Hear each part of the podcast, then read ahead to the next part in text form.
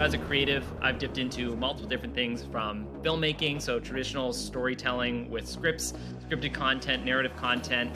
When I was 21, I shot my first ever feature film, recognized by a company in Hollywood who invested in it after that, I kind of was like burned by making movies and didn't want to do them ever again. So I started a YouTube channel that's that's reached up to almost 100,000 subscribers. After that, I just started writing a rule book literally for myself. And what started as a couple paragraphs on a Apple Notes just grew into a full manuscript. I really love having my YouTube channel as an outlet to share these types of experiences doing a YouTube channel is really tough. It is a constant battle. It's like a 50 50 split. 50% is your passion, your love, your intention to why you started this. And then the other 50%, basically like a business, is the analytics, satisfying the algorithm, trying to be popular, giving it sustainability. Because a YouTube channel, like a movie, like anything, is a has to be treated like a business.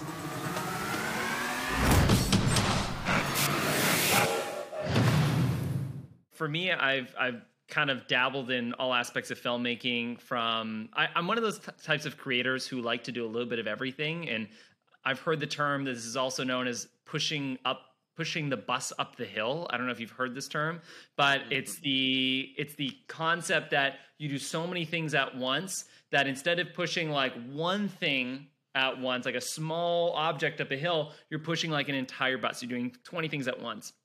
But no matter how hard I try, I can't just have one tab open on my internet browser. I Why have to have to? exactly. and so more is better, right? Exactly. And and I think it's the way my brain is calibrated and I think certain people can work really well with one thing. I from the from high school working on multiple different textbooks at once, I've always just worked better with my hands stretched out while it is overwhelming. So as a creative, I've dipped into multiple different things from filmmaking, so traditional storytelling with scripts, scripted content, narrative content. When I was uh, 21, I shot my first ever feature film that ended up getting global wow. distribution and uh, yeah, recognized by by a company in Hollywood who who in, invested in it. And then um, after that, I kind of was like burned by making movies and didn't want to do them ever again. So I started a YouTube channel that's that's reached up to almost 100,000 subscribers. And then I had a stark realization in the process of that, thinking is everything that I ever have made, and this might put a weird taste in your mouth, along with most other people might be listening to it, because it did definitely for me, which was everything that I've ever created can only be digested if there's power. If by chance, and not to go doomsday or like conspiracy theory, it was just a weird thought in my head. I'm like, if the power went out, I would have zero things to show to my children. Be like, what does your dad do? Well, he made things on the internet that we can't access anymore. And so that harsh reality began my journey writing a book for about four years. And it sort of wove in my experience being uh, an everything filmmaker, five in one filmmaker, from doing scripted content, documentary content, uh, YouTube, and trying to find my authentic voice in that journey. Because I think, as most of us, whether we're making a short film, a YouTube channel, or even a podcast, there is a, an element of our voice that we want to share within that. But I think in the world that we live in, the climate is very uh, influenced. There's a lot of people to look at. You know, uh, anywhere anywhere we turn, there's some sort of very influential figure in our in our uh, trajectory, and we like to follow within their footsteps because it's really easy. So when I was building on my YouTube channel, I found much more comfort copying other creatives than I did um, using my own unique voice, which there definitely is one. We all have our own unique voice, but it's terrifying to speak our own language. It's terrifying to wear the clothes we like to wear. It's much easier to be like, well, the fashion of Kanye West, me is a bad example, but the fashion of Kanye West is is he's already wearing it. If people already like his brand, I'm just going to wear the clothes that he wears because that's so much easier. And I felt that sort of mentality when it came to expressing myself on the internet. And what happened, which is probably predictable, is I got called out for it. A lot of people recognized that I was like directly riffing off a very famous filmmaker here in Ontario, Canada, Peter McKinnon, and uh, people totally saw that I was copying him. And I thought, dressed as Kanye West, no less. uh, but uh, I, I, I felt that there was um, I was getting a lot of these comments. They were hate comments. It was a lot of uh, mean feedback that I was getting. Wow. And so I thought there must be something true here because it definitely hurt the fact that I thought I was being authentic. Meanwhile, people were watching me seeing that I was directly riffing off of his style. Everything from the types of shots I was getting, my personality that I was on camera. And at the end of the day, being unauthentic is not sustainable for your brand. You know, if you follow in someone's footsteps long enough, soon sooner or later you're going to trip and fall over. And I was tripping. I was constantly tripping. And so I decided to create a little bit of a rule book for myself. Okay, how do I be authentic? It was like five steps. I decided to make that into a video. The video actually ended up doing really well for my channel, one of the most successful videos on my channel. And that just sort of and and then it got me in context with the person who I was copying, Peter, and I started recognizing that a lot of people found value in this, and more importantly, I did. And from that point forward, not only did my YouTube channel start gaining its own authentic voice, but so did the films I was making, the relationships I was building, and my life just sort of felt more authentic after that. So I'm like, okay, maybe there's some material here. So after that, I just started writing a rule book literally for myself, maybe an odd YouTube video here or there. And what started as a couple paragraphs on a on an Apple Notes just grew into a full manuscript. Two years later, I was working on a on a book, and now it is a published piece of content called The Unoriginal Guide to Originality, which is a full guidebook to creativity and authenticity in this very over influenced climate, and uh, how to find your voice as a creative or just as an individual. So um, that was how I, I, I started writing that, and that's where we're at now. That's great. What opportunities has that book led to? It's interesting because less than opportunities, it's really given myself the backbone to which I kind of was seeking, which was a dis uh, not disassociation from who I am as a filmmaker, but really just carving out another side of myself that I felt like wasn't being expressed. And also, there is now another layer to the legacy, which is something that is tangible, which is really cool. Because as filmmakers, and this is no disrespect to anybody who tells stories, because like I 95% of the time I'm a filmmaker, 5% was just the book. And 95% of the time, there's nothing tangible. Like we don't even have DVDs anymore. Yeah. You know, like you know, the goal for me when I was growing up was I want to have a movie that I can print out and rip the plastic off on the inside and have like a DVD with the sleeve. And then, you know, by the time it, it became to be a filmmaker in, in 2022, there's no opportunity to have any tangible aspect of your thing. If anything, you're at the peak of your success if it's untangible. If it's on Netflix or if people are seeing it in a movie theater, then you've reached the peak. What I recognize is the only thing that you have to that film is like a movie poster. And so when I get to see the book, I think that is something really, you know, valuable. And as far as the opportunities go, um, it's really just a business card for me now where it's it's something I can say to my name. A lot of friends recognize it, and uh, it's, it's provided speaking opportunities. And most importantly, it's just allowed me to learn a little bit about myself. Like I recommend anybody write a book and it's totally like a journal. Like I'll just go and read it. I'm like, oh, that's something that's interesting. I didn't think think of that. I need I needed that piece of information today. So I would love to hear the story of Dead Rush. How did you write, direct, produce, post produce an entire feature film and get it nationally distributed when you were 21? Yeah, so I had originally shot a short film uh, when I was 19 called Dead Rush, and it was a first person zombie apocalypse movie told from the main character's POV. And I just wanted to make it with some friends over a weekend. So for about 250 bucks, I, I got together around 50 people. Um, 43 of them were zombie extras. The other bits were cast. Uh, and with uh, the biggest amount of money going towards some prosthetics for the zombies, and I think about $100 went towards pizza. We shot this little short film that ended up gaining the recognition of a company out in LA who wanted to finance a feature length film and uh, I was off to the races at the age of 20, uh, writing a feature length script, casting, building this whole thing out. A complete imposter in an industry I knew nothing about. On top of that, we were shooting something that had never been done before uh, in North America, which was a first person feature length movie. And simultaneously there was another movie being made called hardcore henry and that was done in europe where they were able to pull do the most ridiculous shit during the filming of that. Uh, we had a bunch of limitations not only to legalities filming in canada which is a pain in the ass but also the fact that we didn't have a million dollar budget. We had $25000 to make a feature length movie in two weeks. So uh, there was a lot of limitations to the process uh, mostly the angle to which we filmed from. And any mentors that I had at the time or any other filmmakers who I looked up to, I was like, hey, can you give me some help with this one? Any ideas? And they would just look at me like, good luck, kid. and that was uh, that was the hardest thing I think I've ever done to this date. Uh, but also one of the biggest learning lessons, and I, I do tell a, a, good deal about that project in uh, the book. Actually, who who are those filmmakers that you turn to for guidance? There's a lot of uh, local filmmakers here in Ontario who I looked up to, uh, and I still do, and we're, we're all very good friends. Um, they have uh, they, they, have a production company here in Toronto, and uh, they do a lot of horror films and indie horror films, um, as well as uh, some other uh, film directors. That yeah, I would I would I'm honored to call my friends, and more importantly, just be able to have as as mentors. And so you're there, two weeks of shooting. What were the biggest production nightmares that you had to solve there on set? That's a great question. Thank you for bringing back the traumas. I, I, I, blanked them out of my brain, but the biggest one, I would say, this has like been etched into my brain. Is we were filming uh, this really generous person let us rent out for like 500 bucks this whole warehouse for a week and this warehouse was a functioning factory. And, what kind of factory?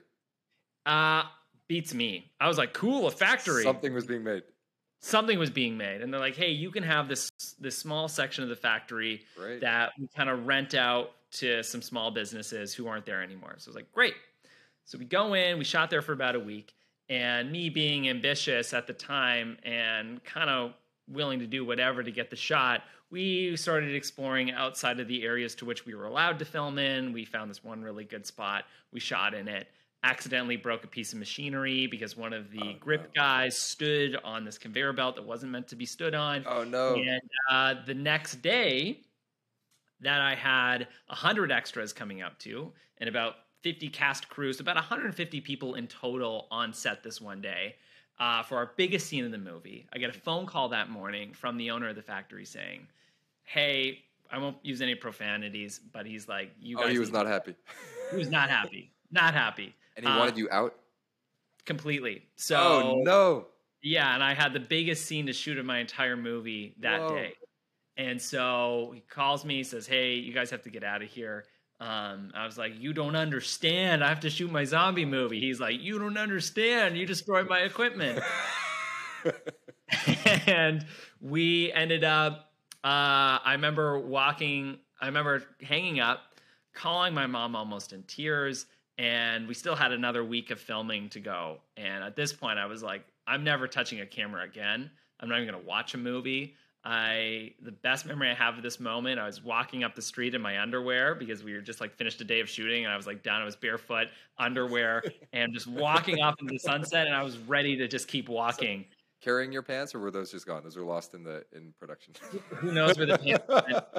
But the, the the pants pants were gone and I remember my my my first AD and uh, my producing partner were walking beside me and like, hey, like we gotta turn around, we gotta make this movie, Zach and I was ready to just go live out in the woods, being just like a, a man of the woods at that point. And I don't blame you. Yeah, and you know, my mom, incredible human being that she is, she got on the phone with this factory owner, sweet talked him somehow, and the next day we were in there and we got the location, brought in the the zombies, wrapped out uh, longest shooting day of my life, and uh, we were able to get everything that we needed. That's amazing. How long was that shoot, that final shoot day? It was like 24 hours. Oh it was a long day. Like I wow. mean, like legitimately, it was like 20 hours. We started early in the morning and then shot in the late hours of the night, and then we had to like get everything out because they needed, they wanted us out of there. Amazing. So, so you got it. So you finished the film. You cut it yourself. Yeah, I edited. I edited myself. So, um, and to kind of root back to what we, how we kind of started about this, because Nick, you were sharing your sort of trajectory after school. You know there's sort of that oh what do i do? Where am i going? And um, you know and this was something that i was facing as well. I, I was getting some jobs here or there but I, I needed something to really put my name on the map. And so this opportunity to do this film while overwhelming and daunting i knew it was kind of going to be the accelerator. And i didn't go to university or college uh, for filmmaking so i was i was even more lost. I was like ah i really love this a lot and I didn't invest in an education, but I have someone willing to invest in this education in quotations for me to make. And I really have to knock it out of the park. And so I, I took on everything imaginable because uh, to young filmmakers listening to this, $25,000 seems like a lot of money. I thought it was like a million dollars. Uh, to most experienced people, that's like craft services for a day. So it was no money that I thought was like Top Gun Maverick level money. And yeah. uh, it was all spent very quickly. And I took on every single hat imaginable from directing, editing, writing, awesome. applying makeup. Wow. I did have incredibly talented human beings on my team, but uh, slowly but surely they moved on to other projects, and I stayed on to editing this masterpiece. And uh, it it was wrapped up in about a year, and we had our big world premiere and the rest is history. What is that history? What happened then? I I had this huge dream that this movie was going to make me the next Spielberg. I was like, here we go. I am this young guy. I made this film that no one's seen before. It's a zombie film. It's first person. It's got all these cool like things about it. Uh, and sure enough, as soon as we did our uh, we did our press release and we are sending it out to people to get reviewed, uh, it just got obliterated by reviewers mm. in the mm. worst way possible. And I remember that same feeling of walking up the street in my underwear just came back again. and uh, pants came off again. Pants came off again. I don't know what happens. I'm not even wearing the pants right now. From that point forward, I was pantsless. so that's what happens. It's what happens, you know. That's the risk you take. That's uh, that's the risk for filmmaking, the the, yeah. the love of the passion, and your legs uh, get tan. That's they the it's, it's true. It's it's very freeing actually.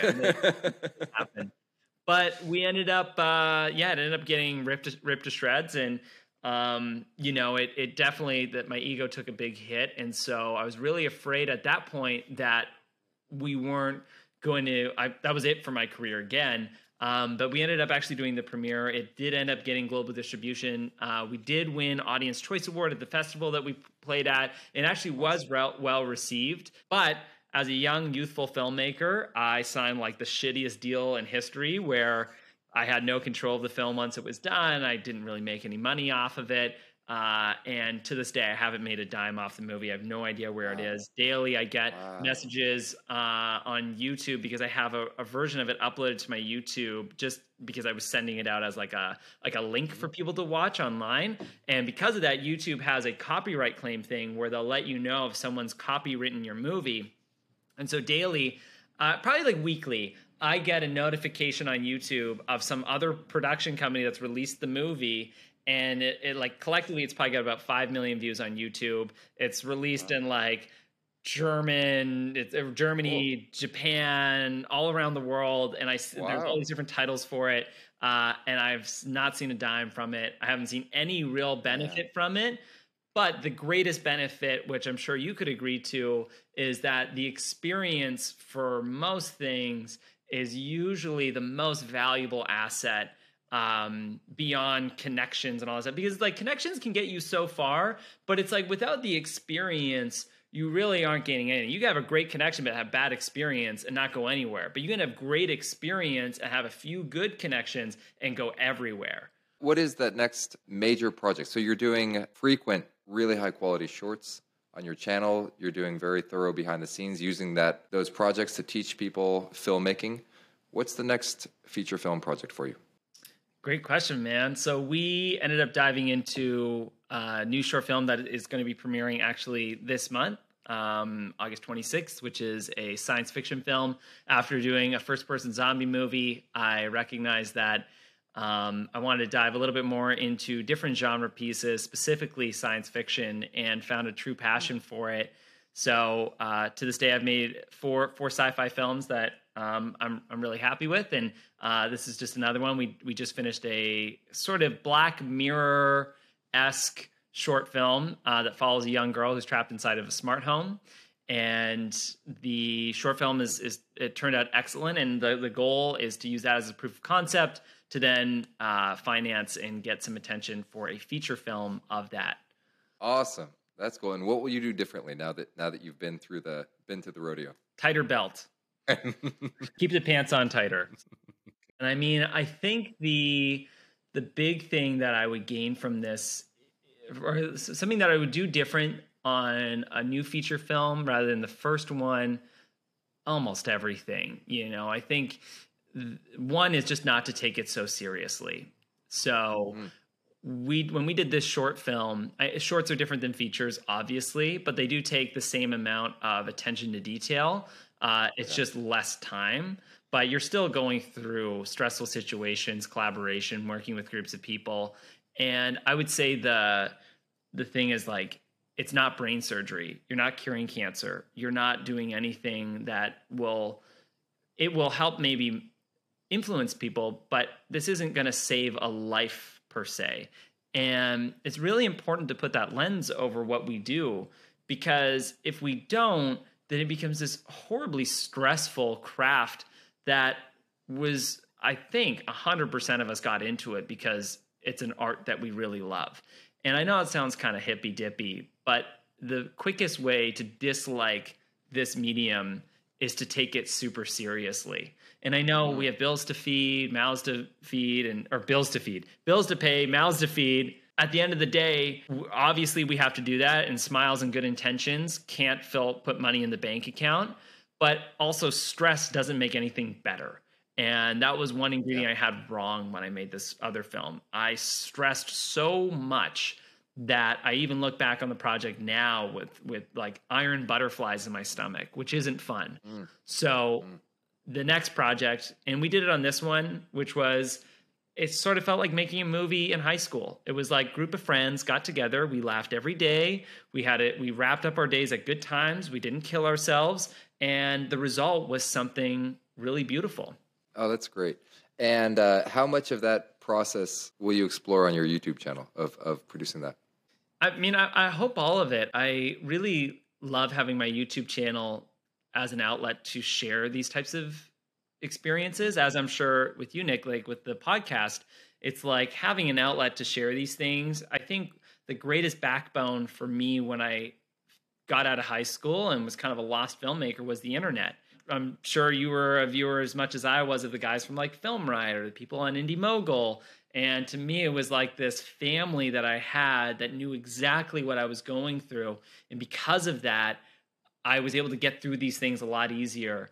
And you know, I, I don't know what the experience is like post film school, but I can only imagine it's it's the same sort of like, oh, now I'm out here in the wild trying to figure out how to survive. And with having the outlets to which I had to sort of learn and just more or less lean on as just advice and as a community, I would like to supply the same sort of support for young filmmakers who have that same feeling of survival in the wilderness. Yeah, and, and you're doing that now with your channel. Where will you go from here with the channel? What what's ahead? Uh, to anyone who who has a YouTube channel out there or or building a brand, it is a constant battle with between it's like a 50-50 split. 50% is your passion, your love, your intention to why you started this, and then the other 50% basically like a business is the analytics, satisfying the algorithm, trying to be popular, giving it sustainability. Because a YouTube channel, like a movie, like anything, is a has to be treated like a business. And a business can't just float on the good intentions of making people happy. It, it would be amazing if you could do that, but in with you doing a YouTube channel, it's really tough and so it's it's riding the line of riding the wave of the algorithm and trying to figure out how to how to swim up on that and also make content that feels good in my heart and soul. And so it'll it'll be playing out those two things and hopefully finding a good voice in that. I've sort of gone in and out of what i like about the youtube channel and um, making YouTube content is as much of a grind as it is a joy, and the two are equal pains and passion points. But uh, I feel like we're, we're we're finding something good. It will be exploring the making of a new film, random thoughts in my head, and uh, the loves and joys of being a creative. People starting their editing, their professional editing careers right now. What what can they do to accelerate their careers? What software should they be learning? What tutorials should they be watching? What would you do if you were just starting right now? Nick, I love that you're asking this because I have been a huge Premiere Pro user. So I started off as Final Cut, migrated to Premiere Pro, and then I watched this great video by fellow filmmaker Sam Kolder, and he talks about um, switching over to DaVinci Resolve. I watched it and I was like, oh my God, this looks like a dream. And as much as I'm a huge Premiere user, I've used Premiere for like eight years now. It's been what I've cut two features on, every video imaginable on. I've, I'm a huge advocate for it. Um, but then I was like, it was just sort of seeing the green grass on the other side and realizing that no, no, it is actually greener. It, mine is like this sunburnt, dry grass that I keep putting money on, being like, no, it's getting better. No, they're going to come up with an update that stops it crashing every 10 minutes. Uh, so, all of that said, if I was starting over, I would start on DaVinci Resolve. Uh, I think the best skill is just time. So it would be dialing in on something like DaVinci Resolve. They say 10,000 hours. I would give you 50,000 hours. And the the you know a lot of people wonder is it the software software can, only get, do so much you know i can i can probably edit a good video on on an app on my phone um, and that's just because i understand how it works but i think the key things to know as an editor are your software in and out so the best thing is your hotkeys how do i use my keyboard because knowing hotkeys is truly the quickest way to sort of uh, learn the language of editing. If not, you're kind of like clicking one, two, and three. It's the same way as like watching your dad send a text message and you writing an email, and your dad's like, like his face is to the phone, clicking one button at a time. uh, learning your software in and out is just it's flow state. So learning how to tap into the flow state using DaVinci Resolve. And I actually think, as much as I'm not a big gear person, having a good computer goes a long way. I just recently bought the new Mac M1 Max, which I know is uh, not the nicest on the bank account, but if any anyone is sort of sitting on money where they're like, oh, I should buy an expensive camera, or maybe I'll buy go out to the bar tonight. Uh, I would put that on pause and, and go forward with either getting a super juiced up PC or um, a really good Mac because the most important thing as an editor is tapping into a flow state, which really means operating with no pauses in your creative process. And the fastest pauses are when you have to render, when computer lags, mm, when Premiere crashes unexpectedly. Sorry, a big error has happened um, and all of those things. So those would be my sort of top recommendations for any editors beginning right now. How is the role of the indie filmmaker changing? So you're at the forefront of that. You have uh, produced a feature film much younger than most people even dream of it, and you're producing these cinematic shorts and this super high quality instructional content. What is the opportunity for people that want to be the next Steven Spielberg? How do they get there, and, and what will that look like in, in the coming decade? First off, Nick, I really appreciate that. That means that means a lot. Um, but I I think for those who want to become the next Steven Spielberg, one to recognize that we live in a time that Steven Spielberg never got to experience at the same age. Mm. Spielberg had to get together a group of buddies, which you know, remarkably were some of the most incredible filmmakers in the world you had George Lucas, Scorsese, Coppola, Spielberg. They all hung out together. They collaborated, and I think we and and they made the best movies ever. They would get together, they'd hang out, party, make good films, review each other's stuff, and we live in an era to which that is so accessible. And I think we need to yeah, one rinse wow. and repeat that method mm. where we have that so much better. Like they just stumbled across each other and and made that connection. And a lot of people go to film school to learn and educate. But I, the biggest thing that I've gained from hearing other people's film school experience and be interested to hear yours is the community that you met, the fun creatives that you got to collaborate with. But collaboration right now is at an all time high. My girlfriend is obsessed with TikTok. I know nothing about it, but we'll listen to a song on the radio and she's like, that came from a TikTok video. And I'm like, are you kidding wow. me? Like songs we're listening to that are mixed and mastered and like on the radio started off of some guy going on his like, on his funny. video, and then someone else collaborates with that and sings to it. And we have that availability right now with Instagram, Facebook, YouTube. And so, what I would say is one, leverage the tools that are available to build out your network. Um, there's a great saying, which is if you want to go fast, go alone. If you want to go far, go together. So, it's for you to be able to think, what do I want to do? Do I want to go fast or far? And really determine one or the other because you can be a filmmaker doing one or either. I'm fortunate that I get to do both simultaneously. I have a YouTube channel that I do mostly by myself, and then I do my film stuff that there's no way I would do by my own.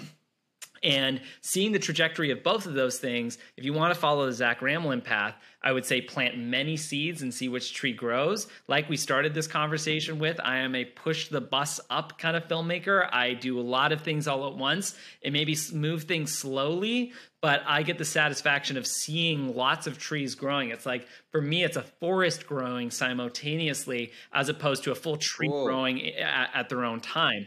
Now, if you just want that one tree, if you wanted to see a tree grow fast, then just do that solo. If you want to see a whole forest grow, but maybe take longer, expect the, you know, be patient, but expect a, a greater uh, fruits of your labor. So, um, you know, to become the next Spielberg, I don't know if that's possible anymore to become a, a Spielberg.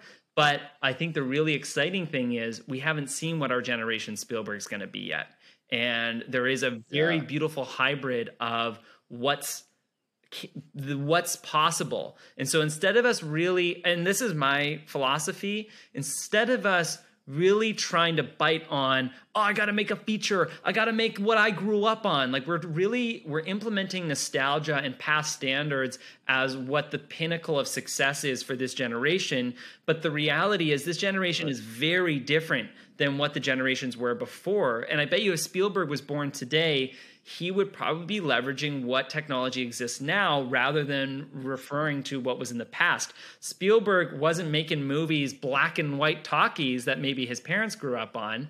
He made movies that were relevant to their generation and actually were ahead of time, to which is why he is still like you watch Jaws and you're like, wow, this movie is relevant now. And I think if you want to be relevant in 2030, 2040, you need to lean into where things are at now. And those top things as much as as much as i'd hate to say it are things like youtube instagram and also the cinema movie theaters. And it's blending those things together to create a sort of hybrid. Um, so I think I'm going to continue becoming a hybrid filmmaker while leaning into the things that I love, while still pursuing to try and make a feature film or to get a show up on Netflix, but to not try to live in the shadow of the greats that were from the past, but rather try to see what shadow I could cast in the future. So as as you build toward that future, how do you support yourself? And what portion of your revenue comes from client projects? It's so funny. Like when the typical question when someone asks you like hey what are you doing? Like what what are you working on? I mm. draw blank immediately. I'm like i have no idea how i pay bills. I'm like growing a whole forest over here. Yeah yeah exactly. It costs money to grow a forest. I don't know where the money's coming from but it's, it's while i'm pushing a bus up a hill. Without pants on. Yeah without naked. You've got the great illustration yeah it's a lot going on. Maybe that's the next book title: pushing a bus up a growing. I'll read that. Yeah, yeah, exactly. Pantsless. Um, yeah. I, as far as like financial stuff, um, I I do jobs that pay the bill. So event videography, um, documentary work. I'm very fortunate that I'm able to do some pretty cool um, short documentary projects that that pay the bills long enough. Um, I've also I'm really trying to tap into doing uh, high, less projects, but make them higher quality rather than more projects that are mediocre, like that. if that makes sense. So, yep. like doing a ton of like mini corporate client jobs where it's like 100 bucks here, 1,000 bucks here, three hundred dollars there. Uh, it's to just do like a big project, um, and those are harder to find. But they la- the the money in the bank account lasts a little bit longer, so you have a little bit more wiggle room to to do that. But you know, as does the impact of the work. That's something that that is going to have more meaning on your portfolio and attract more of that type of project. I, I agree. Exactly. And I, I recognize that one, uh, the projects I look on back on that I like did for like a hundred bucks or 200 bucks, like I never want to look at them again. It'll never see the light of day. Yeah. The project I was given a little bit more time to work on. Uh, I end up being very happy to share with people and show, which then in exchange will inevitably get me more business. But if I'm ashamed, not even ashamed, but if I just like, ah, let's just like sneak that one under the rug, we won't talk about that. That's not gonna, it's not gonna make me grow. And in fact, so it just made a small amount of money, and that's all it'll ever be. Right. But if I make something that I was able to put more time into, make a little bit more money off of, but maybe less work will come from it instantaneously, the long term gain will be much more beneficial. So maybe in a year, I won't get a ton of work from that project, but in two years, I might get three extra jobs. Well, then it was worth the investment. So I try to put that mentality into the stuff that I work on. I'm also, no matter what it is, I am a ridiculously I'm a, I'm crazy perfectionist when it comes to projects. I don't like if someone's like, "Hey, do you mind doing this thing for free?" I'll die on the sword for that. I will like, and I hate I hate that I do that, but I'm like, "Yeah, no problem. I'll just spend an hour on it." And then like 10 hours later, I'll have done someone's like promo video. And I'm like, "Oh, I did it again." that's great though. That I mean, that's uh that's where the quality comes from. Yeah. And, and so, do you have you have you experienced burnout? Have you uh, gotten you know reached points where you feel like, man, uh, I'm doing these client projects. I don't have creative fulfillment. I don't have the control over this that that I desire. Or have you found a way around that?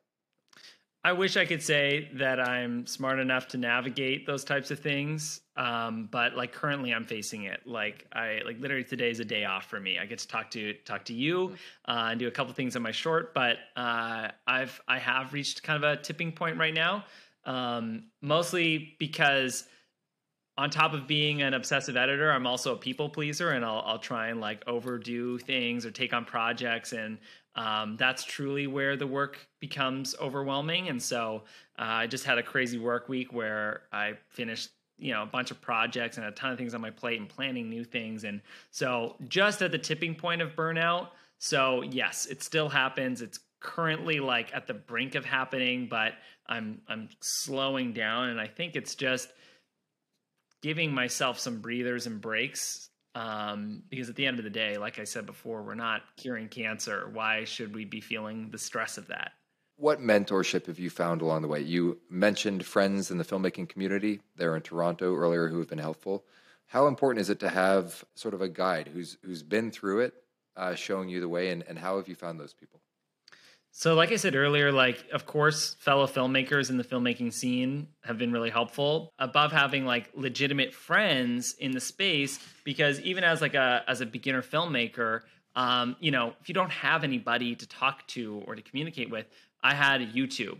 Um, I had uh, people like uh, Film Riot, who I'm fortunate enough to call friends now. Film Riot distributing your your shorts, uh, which is pretty awesome. Yeah, it was to me that was like a that was the biggest accomplishment of my career was to one like to receive an email from them and then two to be able to like talk to them and then three to have a movie on their platform was just like huge accomplishment and uh, yeah, the the young 17 uh, year old filmmaker was just exploding at that moment. But I would say you know mentorship can be found on the internet and uh, you don't really need the real face to face peeps. Um, and then other mentorship is just going on set. Like I did a lot of uh, production assisting, um, mostly to learn. It's so funny when you're a director, you're either the director of a project or you're the production assistant on someone else's. you're no, nowhere in between. It's like either you're the bottom of the everything or you're the top dog. And you like, yeah, that's at least what I experience. It's like I couldn't do anything else other than do all of it or nothing. And which was actually really fun because when you when you PA on someone's set, you kind of it's like really nice. You're like, I get to watch this person stress out and answer all these questions, and all I have to do is serve coffee. And what a great way to learn because you can literally be everywhere on set talking to anyone and it's justified. A hundred percent. So that's where I found uh, a lot of my mentorship came from was just watching and learning, whether it was on the internet or PAing on set. So if there's any young filmmakers out there, even if you're an editor, like getting on sets, meeting people uh, can really be be a, a, tremendous help. I recently just finished shooting a documentary with uh, an incredible filmmaker, Mark Bone, uh, who's a documentarian, and we uh, went across the states. Uh, filming guys chase tornadoes. We were doing a tornado chasing oh, documentary, oh, and it wow. was really fun, man. One of my greatest fears I overcame. I literally grew up watching Twister over my sister's shoulder, and she would freak the hell out of me almost every day, being like, Zach, there's a funnel cloud. Look, there's a funnel cloud coming that down. Her being in tears. It's coming for us. It is. She would do that. And so I overcame that fear of twisters and tornadoes by actually chasing them. But the nice thing was, oh, I was B cam cool. on this documentary. Uh, and it was there's something really freeing about being B cam over A cam because I could really learn a lot about what uh, the other filmmaker was doing. So, as a recommendation to anyone who's listening to this, the, you know, being a PA, being the B cam, C cam, assistant editor, whatever that is, while it might be maybe a hit to the ego. Uh, or seem maybe not like the pinnacle, like maybe you're not Spielberg, maybe you're Spielberg's production assistant. There's something really valuable actually about being in that position because you learn much more when you you learn both. It's like when you get the head role, all you want is to be down on the bottom and just be like, I just want to ride the wave. Uh, and there's something really nice about being at the bottom, just absorbing and being a sponge. Something I've found and advice I've, I've given to a lot of people curious about how to get those jobs, uh, that access to, to interesting filmmakers, just uh, in a starting role, intern or PA, is just reaching out to people and saying, I'm a fan of your work. I would love to help you. I'd love to, to be involved. Sometimes it's you know without without pay. That almost always leads to, to paid gigs once you prove yourself. What other advice might you have for finding interesting filmmakers to uh, attach yourself to? Interesting projects to, to help as a pa or, or in some other uh, entry level capacity I think you nailed it on the head. It's it's message. Sending a message to someone is so effective, even to the point of working with brands. When I started doing my YouTube channel, I wanted to work with some big brands. I literally Facebook messaged them. And at the time, Facebook Messenger publicly showed if you had a quick response rate or not. So companies had to respond to me in a quick rate, or else it would reflect on their customer service. I love that. And so I messaged blogs and articles and stuff to which I wanted to work with uh, or collaborate with. Yeah. And in exchange, I, I was able to benefit uh, really well. And even now, like uh, camera companies and stuff. So the same goes for work. Like I'm working with a VFX team right now, my new short film. That uh, they just messaged me over Facebook. They're like, "Hey, we saw that you make sci-fi movies. Let us know if you ever want to work with each other."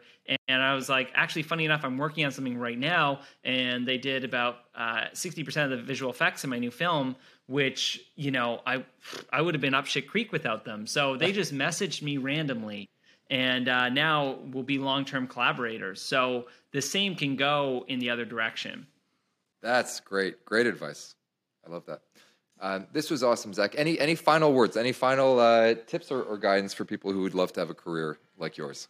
Oh man, I, I mean, I, I think it's it's to to follow the the pain of hearing the saying is because of how cliche it is, but following your dreams is truly one of the most important things. But to solidify what that dream is, because I sometimes we say dream and it's kind of this blurry image in our heads, and that's how we can kind of sway going getting the golden handcuffs which is something that most editors get which is uh, this this can be a very lucrative business. You can make a lot of money being a corporate editor doing random jobs but those sway off of what that original dream was and i recommend anyone writing down what it is that they really want to accomplish in this and then work backwards to how they'll get to there because uh, having concrete blueprints to where you want to go will give you the best results to what you want to achieve in this in this industry.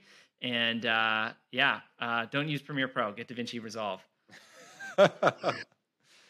awesome, Zach. Thank you. Everyone, follow follow Zach on YouTube if you don't already. Uh, you will you will love his shorts. You'll love his uh, behind the scenes, his teaching content. Thank you for this, Zach. Nick, thank you so much. It was an honor. You ask the best questions imaginable, and I uh, wish I had your podcast growing up. This would have been so great to listen to.